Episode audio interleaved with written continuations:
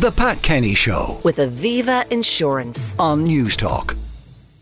Employees who don't have children feel they are discriminated against in the workplace compared to parents as they feel they're expected to work longer hours than those who are parenting.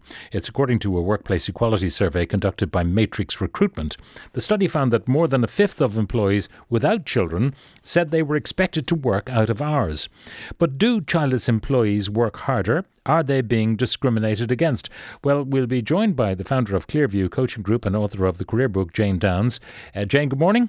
Hi, Pat. How are you? Now, before we have this conversation, our reporter JJ Clark asked people in Dublin if they think employees without children are expected to work more. I think they're probably expected to.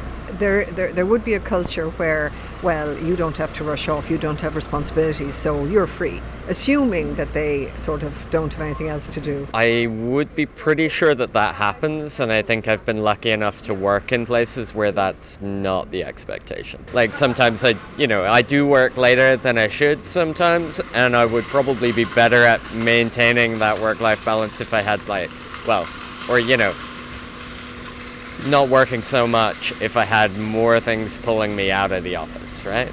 people are going to think that work is a necessity for people that have children so maybe the people that doesn't have children need to work more because they don't need like maybe a family time or something but i think this is wrong Definitely, yes. I, I think that people today decide to uh, not have kids and therefore put more into the job. Yeah. I think so, yeah. Like as a student, um, I'm happy to do weekends and Sundays where the people with kids don't.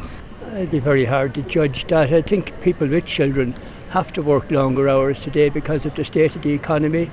Um, they'll have a mortgage. The single person mightn't have a mortgage.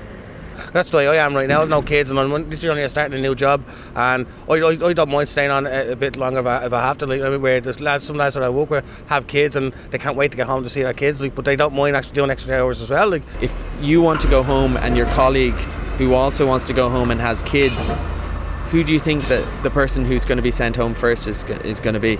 Uh, normally it is the person with kids, especially if they have to pick people up from um, after school care and stuff like that. So it is fair. I mean, the odd time it would be nice to kind of get off a bit early, but sure, I don't mind. It's only an extra hour or so for me. Is it a sense of good fences make good neighbours that you should sit, you lay down the law with your boss and say, no, I'm leaving at five, even though I don't have kids?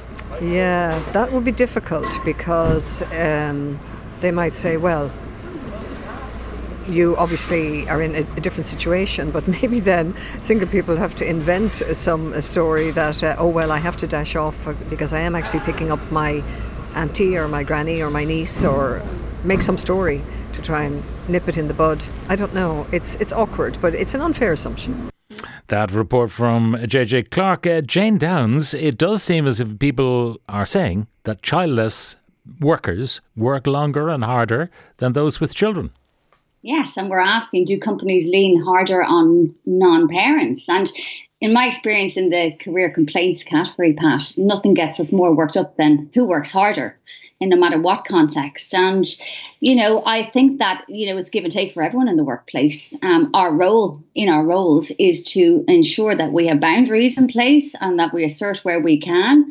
But also, it's about creating teams that trust one another and that life has a habit of throwing curveballs at everyone. And a lot of it is expected of everyone. And I think, in my experience of working with mothers, who um, are trying to, you know, they're almost overcompensating during the working day in order to get out on time to collect children. Um, they may not work, they may not have full lunch breaks, for example. So I think it's give and take. And I think we've got to be careful not to stereotype this situation here. I mean, it, obviously, there will be some people who will never have parenting duties uh, because they won't have families, and there are others who someday expect to be parents and maybe will be looking for that flexibility that they're not enjoying now, uh, which the parenting worker is, uh, but they might need it in the future, so perhaps they shouldn't be too critical. Yes, and I look, I mean, you know, we all have, you know, parents, whether you're a parent or not, you know, that aside, we have parents and you could have aging parents who require support. Uh, you might have a dog might have to go to the vet, you know, and I think that the solution here is to remove the pressure on staff to justify time off. Um, but it's up to us, and you know, as employees to create a position of abundance for ourselves where we're working really hard and smart within the working day um, so that um, the trust is gained and built. But it is give and take. Uh, I mean, the idea that someone works through lunchtime so they can guarantee getting off on time or even a bit early to do a school pickup. Um, you'd like to think that would be formalized so people all know where they stand because otherwise the resentment you know the burr under the saddle that uh, uh, will be irritating maybe unspoken but really annoying and disgruntling Yes, so tensions can arise, can't they? You know, this them and us can can happen, and nobody wants to feel taken for granted if they're putting in an extra slog at the back end of the day. So, I think that we've just got to get a balance here, and it is up to organisations too to create this culture of helpfulness amongst teams, so that that we are helping one another and digging ourselves out at times when we need to. Whether it's your boiler goes and you need to get home to, um, you know, a plumber, whatever the case may be, but mm. our child related reasons for being unavailable more valid? And I think that's the question. Um, and in the pecking order list of hierarchy of needs, where are we at? Um, yeah. Well, this idea that, uh, well, I'm having my kids, so they'll pay for your pension. I'm sorry, I don't buy that argument. No, not for a second. Not for a second. So, look, you know, I think everybody needs to have a life outside of work. And I heard somebody interviewed there just saying, you know, there needs to be a pull to leave work too. So I often notice with, you know, maybe you know high performers if they engage on a program like an MBA or any sort of college program where they have to leave they leave. So i think we all need boundaries around mm. leaving within reason. But again it is everybody needs to do their share within reason. But i would argue that women tend to work hugely hard in delivering during their working hours to justify the leaving on time. But if we row, of course, more men into this situation where we create a balance, and I think men have become much better in that space. I think men are yeah. leaving office too. Well, yeah, well the, the, here's one that's just come in on my text screen. My boss gave out that I, as a man, left on the dot of five, even though I had kids to pick up. He never said a word to my female colleague, who also left on the dot of five to pick her kids up. So kind of expectations of men, um, you know, or expectations that women are the principal uh, child minders, I suppose, uh, in that particular workplace. Uh, mothers work twice as hard. That old chestnut, no proof in this. There is a female in my workplace who was phenomenal at work, but once she had kids, she completely phoned it in, in my opinion. Work was the least of her worries. Uh, I'm a male with kids. It's constantly assumed by colleagues that I'm not the primary carer, which I am. Bosses comment to mothers that they need to get home, but never uh, to me. Parents get the option of statutory leave, nothing for non parents, uh, says another one. Uh, Debbie tells me I leave work early, but I log back in at night once the kids are asleep. Yes, Debbie, but do people give you credit for that unseen work? Uh, perhaps the computer. And yeah. it is unseen, but we all have a role, which is to educate our bosses, our managers about what we are doing. And also to, you know, to, we don't want to be over justifying all the time. I think that was interesting about the person who worked really hard and then suddenly had children and took their, yep. you know, took the foot off the pedal.